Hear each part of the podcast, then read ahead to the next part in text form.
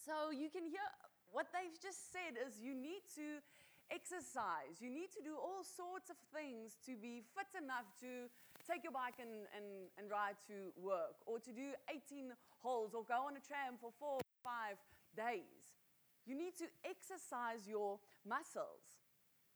Muscles get stiff and they get lazy if we do not give them uh, time to practice and to get stronger.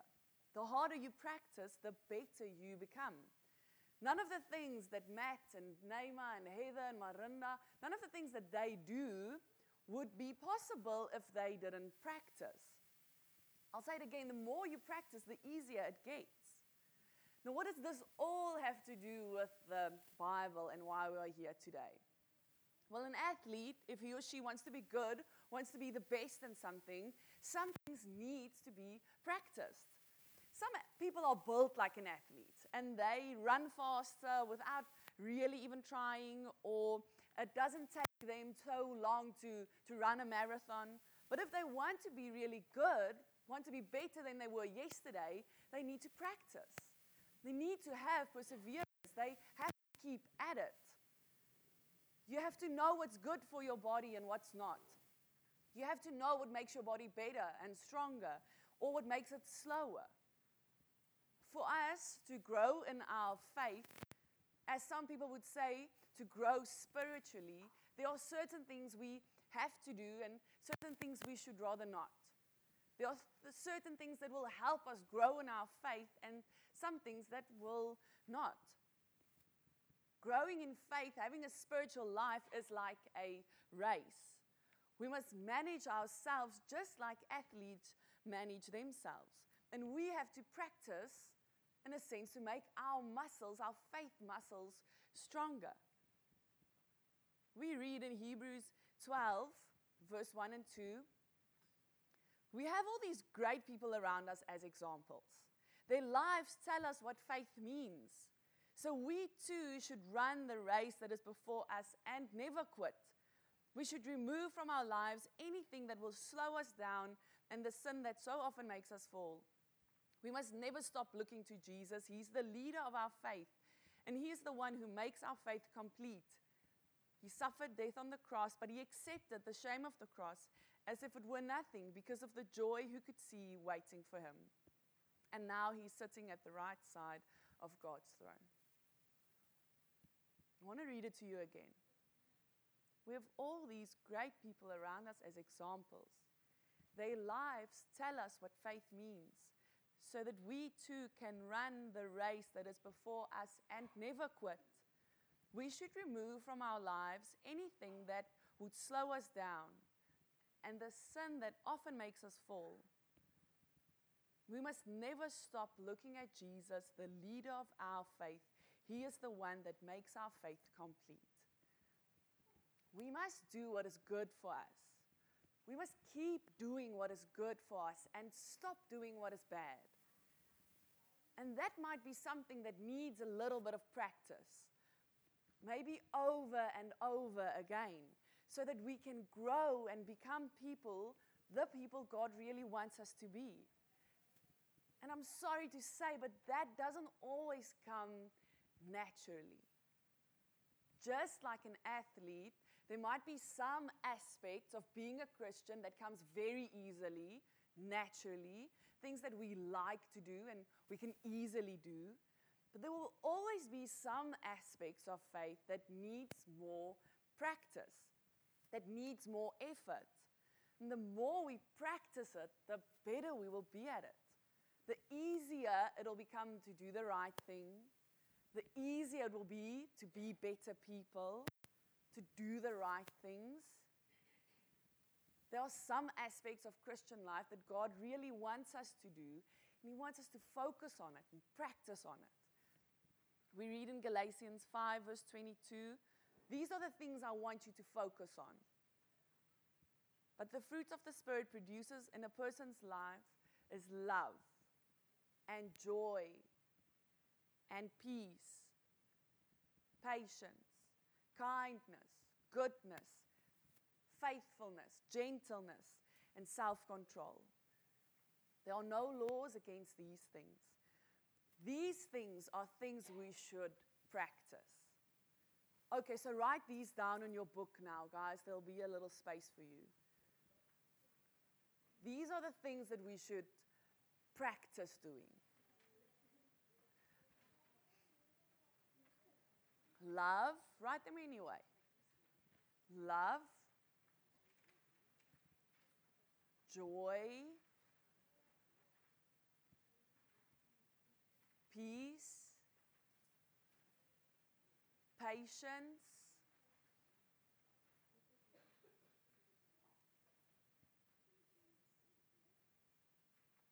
kindness,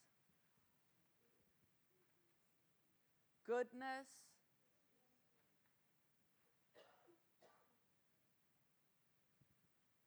faithfulness,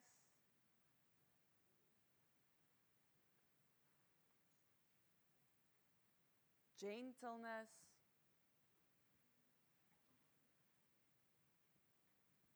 and self control.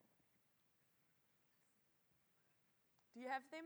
Love, joy, peace, patience, kindness, goodness, faithfulness, gentleness, and self control. Now, parents and grandparents and partners and spouses, trying to create moments and spaces in our lives where we can grow spiritually is not always that easy. Life can get in the way of our efforts to grow spiritually. But sometimes the only thing even more difficult to grow individually is to grow as a family, as a couple, as an extended family, as a whānau. There might be times where you, as a mom or a dad or a cousin or an aunt or a friend or a grandparent, have wished for moments to grow in your faith with your loved ones without knowing how or even how to start doing it. We want our families and whānau who, who we see, the loved ones that we see, we want to see our moments that we are together as special. And we want to create moments where we can talk about God and worship together in a special way. But I know it's not always that easy. But I want to tell you if we do not put in special effort, if we not consciously decide to create what I'd like to call faith building time zones, we will easily fall into a habit of having no spiritual life together, having no spiritual time together. Richard Rohr said, We do not think ourselves into new ways of living, we love ourselves into new ways of thinking.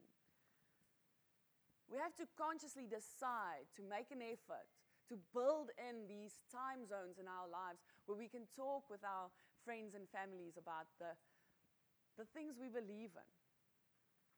So, I have five things for you to do as, as a couple or as a family where you can really try and create faith building time zones. The first thing is an activity. Some of the best times of family worship in a home can be where you put an energy into doing some sort of activity which helps you build your faith. Like having a, a, a Bible charades, picking something and then asking someone to act it out.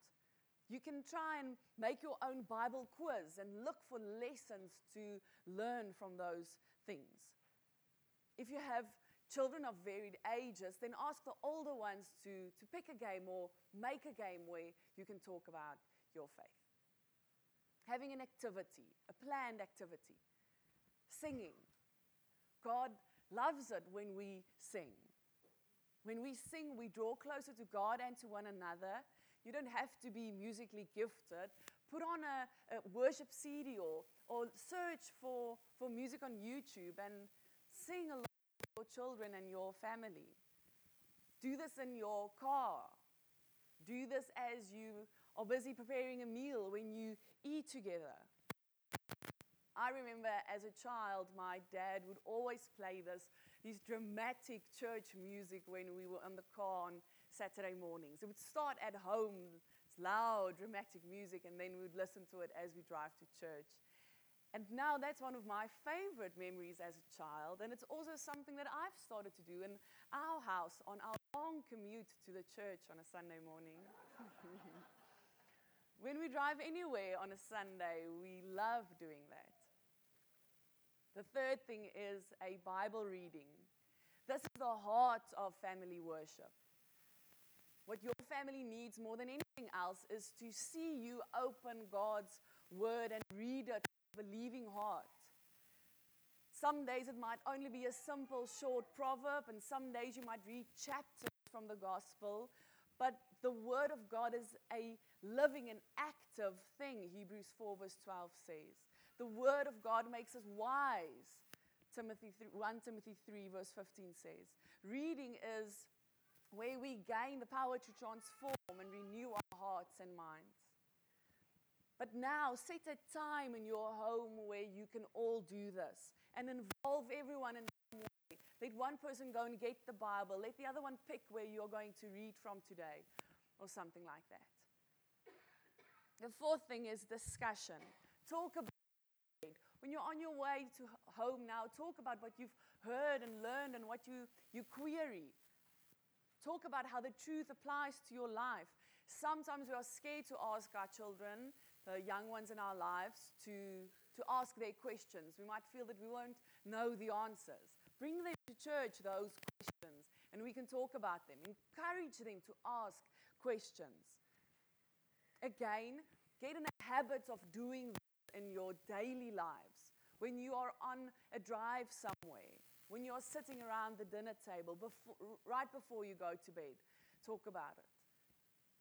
And then the fifth thing is prayer.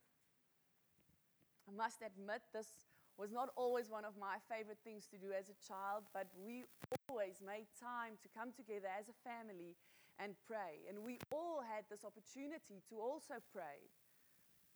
We would thank God for his goodness and faithfulness taught to pray for those who are sick and were suffering, for those who are lost. And, and we thanked God for being a family and being together. When you are together as a family and you pray, pray for the church, pray for your family and, and for those people around the world who aren't as fortunate as us. Being spiritually fit will not happen overnight. It's just like you won't be able to run a marathon overnight. You have to practice it. You have to do it over and over daily. And so you will grow in your